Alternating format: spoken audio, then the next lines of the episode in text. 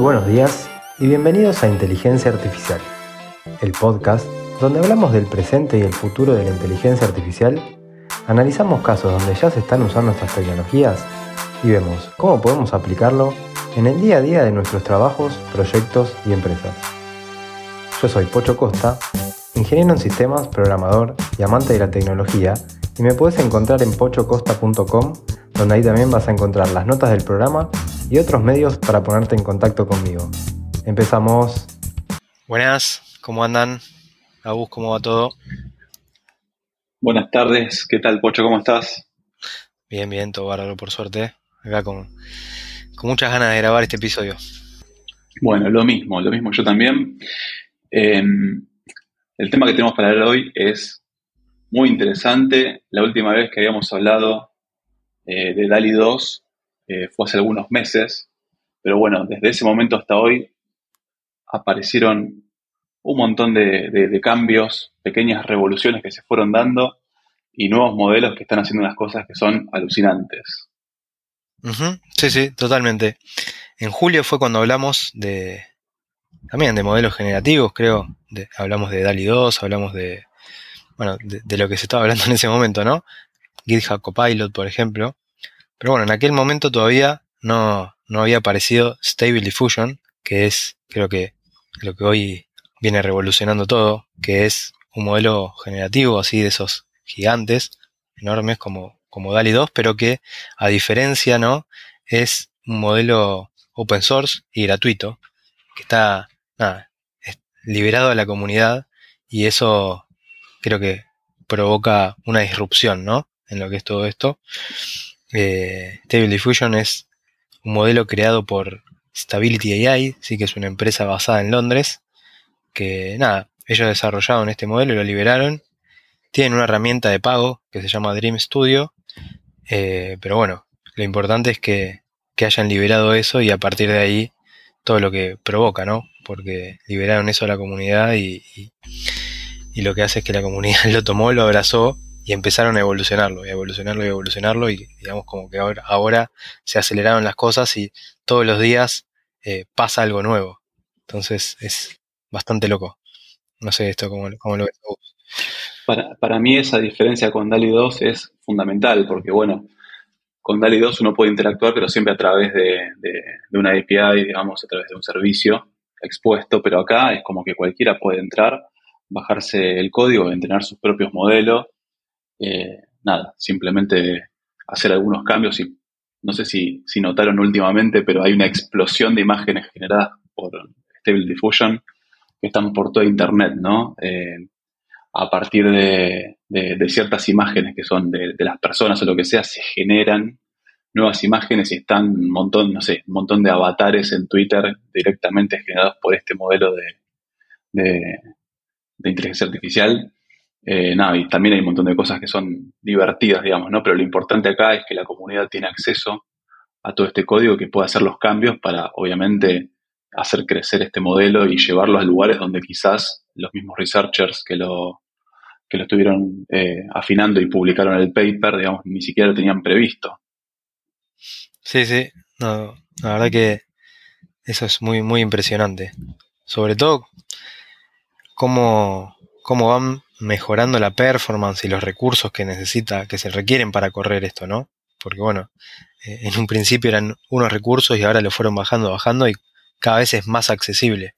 Entonces, eso también está buenísimo porque puede llegar a, que a las manos de más personas, ¿no? Y no necesitar eh, grandes recursos de hardware. Eso también es súper importante. Pero bueno, un poco para entender qué se puede hacer, ¿no? Con Stable Diffusion un poco como habíamos hablado en lo que era DALI, que dicho sea de paso, en aquel momento, en julio, DALI estaba como en una versión de pruebas cerradas, ahora ya está abierto, ¿no? Ya se puede usar, eh, es de pago, obviamente hay que, hay que pagar, pero es un precio bastante accesible y está abierto al público. Y Stable Diffusion es lo mismo, ¿sí? es una, una inteligencia artificial generativa que con la cual podemos, mediante un texto que ingresamos, generar una imagen. Entonces, básicamente es eso, un prompt donde le decimos qué queremos generar y el modelo nos devuelve imágenes generadas para ese input, que cada vez que, le pasamos el input va a ir generando una imagen distinta, pero que respete eh, lo que le pedimos.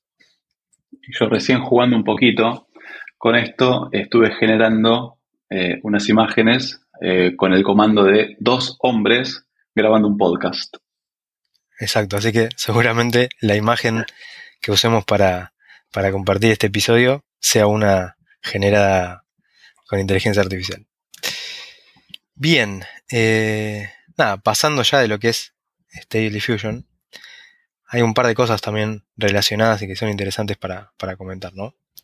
Por un lado está eh, Dreamboot, que es una técnica que, fue publicada por Google para entrenar estos modelos de difusión sobre algún objeto o persona específica que nosotros querramos. Entonces, nosotros podemos tomar, por ejemplo, este Billy y a través de Dreamboot o de una implementación de Dreamboot, entrenarlo con, por ejemplo, fotos de un objeto. Eh, entonces, después podemos pedirle que genere imágenes con ese objeto o con una persona. Entonces podemos entrenarlo con fotos de Augusto y después podemos pedirle que nos haga fotos de Augusto eh, en distintos lugares o con distinta ropa o haciendo distintas cosas. Entonces, de acá eh, el tema es empezar a visualizar las utilidades que le podemos dar a este tipo de modelos, ya sea desde eh, poder generar imágenes de nuestro producto, de nuestra marca o de nuestra imagen. Esto creo que es bastante hoy acotado lo que estamos viendo, pero quién sabe todo para lo que se va a poder usar. De hecho, más adelante vamos a estar comentando un poco más de, qué impacto tiene esto, ¿no? Pero ahora queríamos contar algunas cositas que estuvimos viendo y que nos parecían interesantes comentar. Sí, no, y además, eh, para, mí, digamos, eh, las posibilidades que abre, digamos, estos, estos nuevos modelos, las posibilidades que abren son, son infinitas realmente. O sea, hoy es como que estamos viendo los primeros pasos y estamos, no sé, eh, yo estoy viendo un montón de, de aplicaciones que, pasan un poco por, por, lo que es la prueba del concepto, más que nada, ¿no? Como decías vos, entrenamos un modelo con mi, con mi cara y a lo mejor me van a ver un día, no sé, jugando al rugby, cosa que no sucedió jamás en la vida, eh, a través de este modelo. Pero bueno, esos son pruebas de concepto, pero realmente las, las posibilidades que abre son, son enormes. Estamos, creo que, viendo recién el, el inicio de todo esto. Sí, sí, sí. Totalmente. Y una cosa más, eh, también para comentar. Hace bastante tiempo atrás, eh, en el podcast hablamos sobre Hugging Face. De hecho, eh, vino de invitado Omar Sanseviero, que es una persona que trabaja en Hugging Face. Y, habíamos hablado sobre lo que era Hugging Face. Y hoy, Hugging Face es una plataforma que está tomando una importante, digamos, está siendo muy relevante en todo lo que es estos modelos y otros porque es como el hub de lo que es el Machine Learning o la inteligencia artificial de código abierto. Es un lugar donde vamos a encontrar un montón de modelos publicados, pero no solo modelos creados por la comunidad, sino que es el lugar donde también ahora Meta, ex Facebook, está también compartiendo sus modelos, Google. Entonces, eh, es un lugar súper relevante y donde también está Stable Fusion. Y ahí es donde empiezan a pasar cosas de que eh, se, se, baja en ese modelo, se utiliza o se lo mejora y se publica una nueva versión. Eh, nada, creo que, hoy High Face, la, verdad, lo que, lo que están haciendo ahí es, impresionante. Vendría a ser como el, GitHub, ¿no? El GitHub de GitHub para código y el High Face más relacionado al open source de, de lo que es la inteligencia artificial. Ok. Bueno, si quieren probar un poco todos estos modelos de Stable Diffusion, pueden entrar en lexica.art.art eh, y básicamente pueden hacer una búsqueda porque es un, es un buscador, digamos, ¿no? de, de todas estas imágenes generadas por el modelo, pero también pueden generar y jugar ustedes con, con sus propios comandos y ver qué es lo que el modelo genera.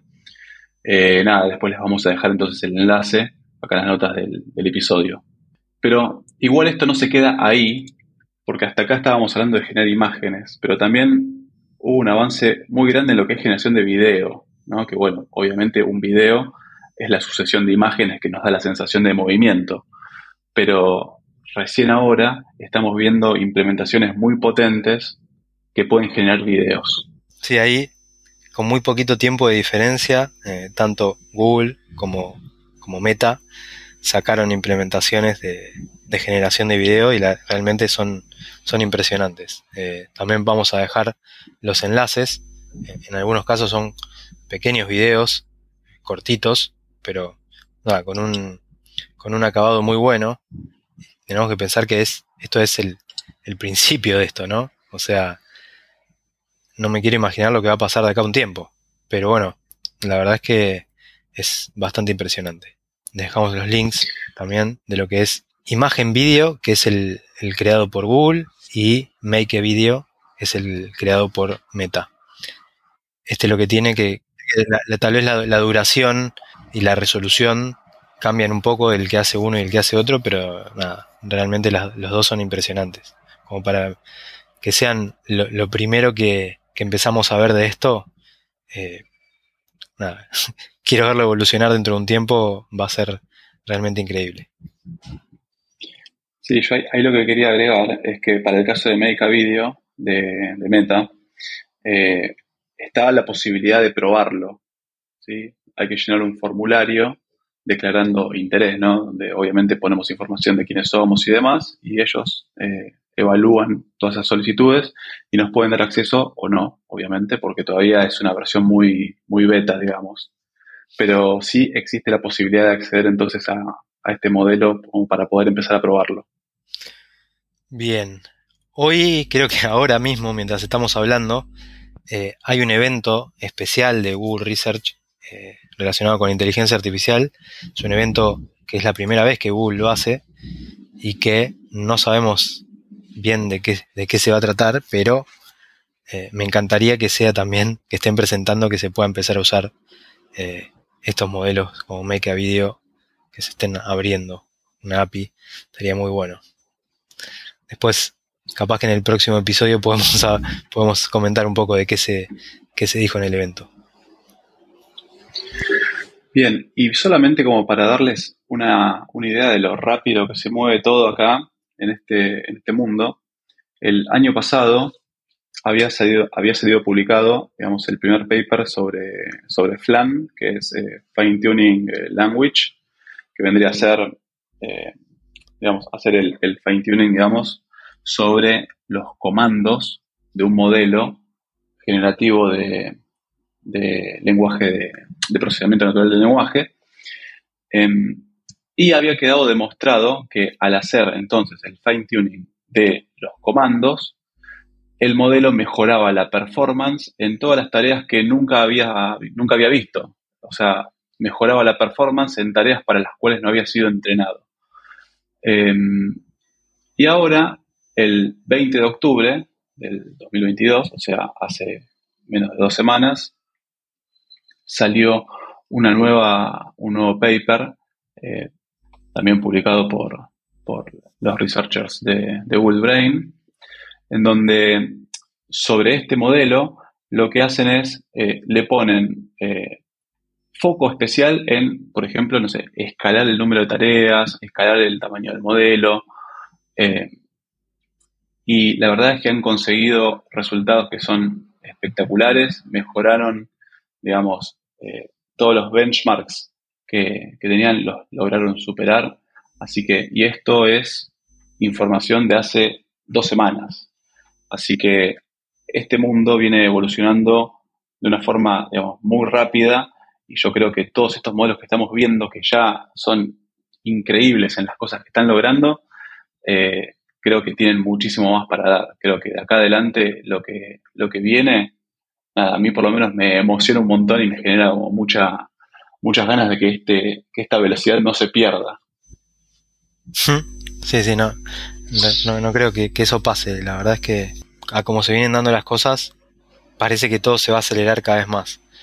Eh, Agus, te iba, a preguntar, o, estaría bueno que hablemos, mejor dicho, de cuáles son los posibles usos que vemos de todas estas cosas que, estamos hablando y tal vez sobre todo de, Flan, ¿no? Que, es, que esto último que estabas contando, que tal vez no es, no es tan intuitivo para todo el mundo.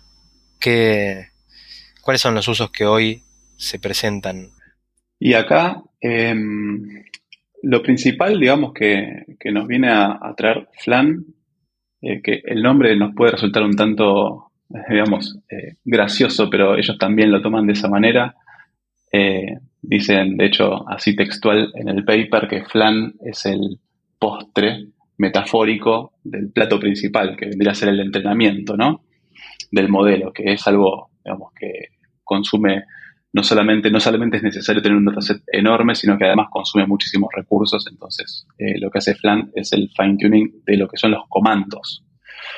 Y básicamente lo que termina pasando es que al mismo modelo le podemos empezar a pedir cada vez más cosas con una tasa de, con una performance altísima. Entonces, quizás esto, para traducirlo a casos de uso, eh, quizás podemos a un texto pedirle, hacerle, hacerle preguntas o pedirle explicaciones, siendo que ese modelo tal vez no fue entrenado para, con ese propósito.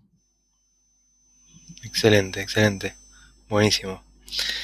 Y después, ah, en lo que son usos del resto de las cosas que estuvimos hablando, si bien lo básico es generar imágenes eh, con algún contexto, con, con alguna particularidad, esto hay que verlo ya mezclado con otras tecnologías. Como por ejemplo pueden ser tecnologías de 3D o tecnologías de animación, donde tal vez ya se está empezando a poder generar animaciones con personajes creados artificialmente, digamos. Entonces, esto empieza a generar como todo una, una cascada, ¿sí? Se va a poder usar para videojuegos, se va a poder usar para armar escenas, armar texturas, ¿qué otra cosa? Hacer música.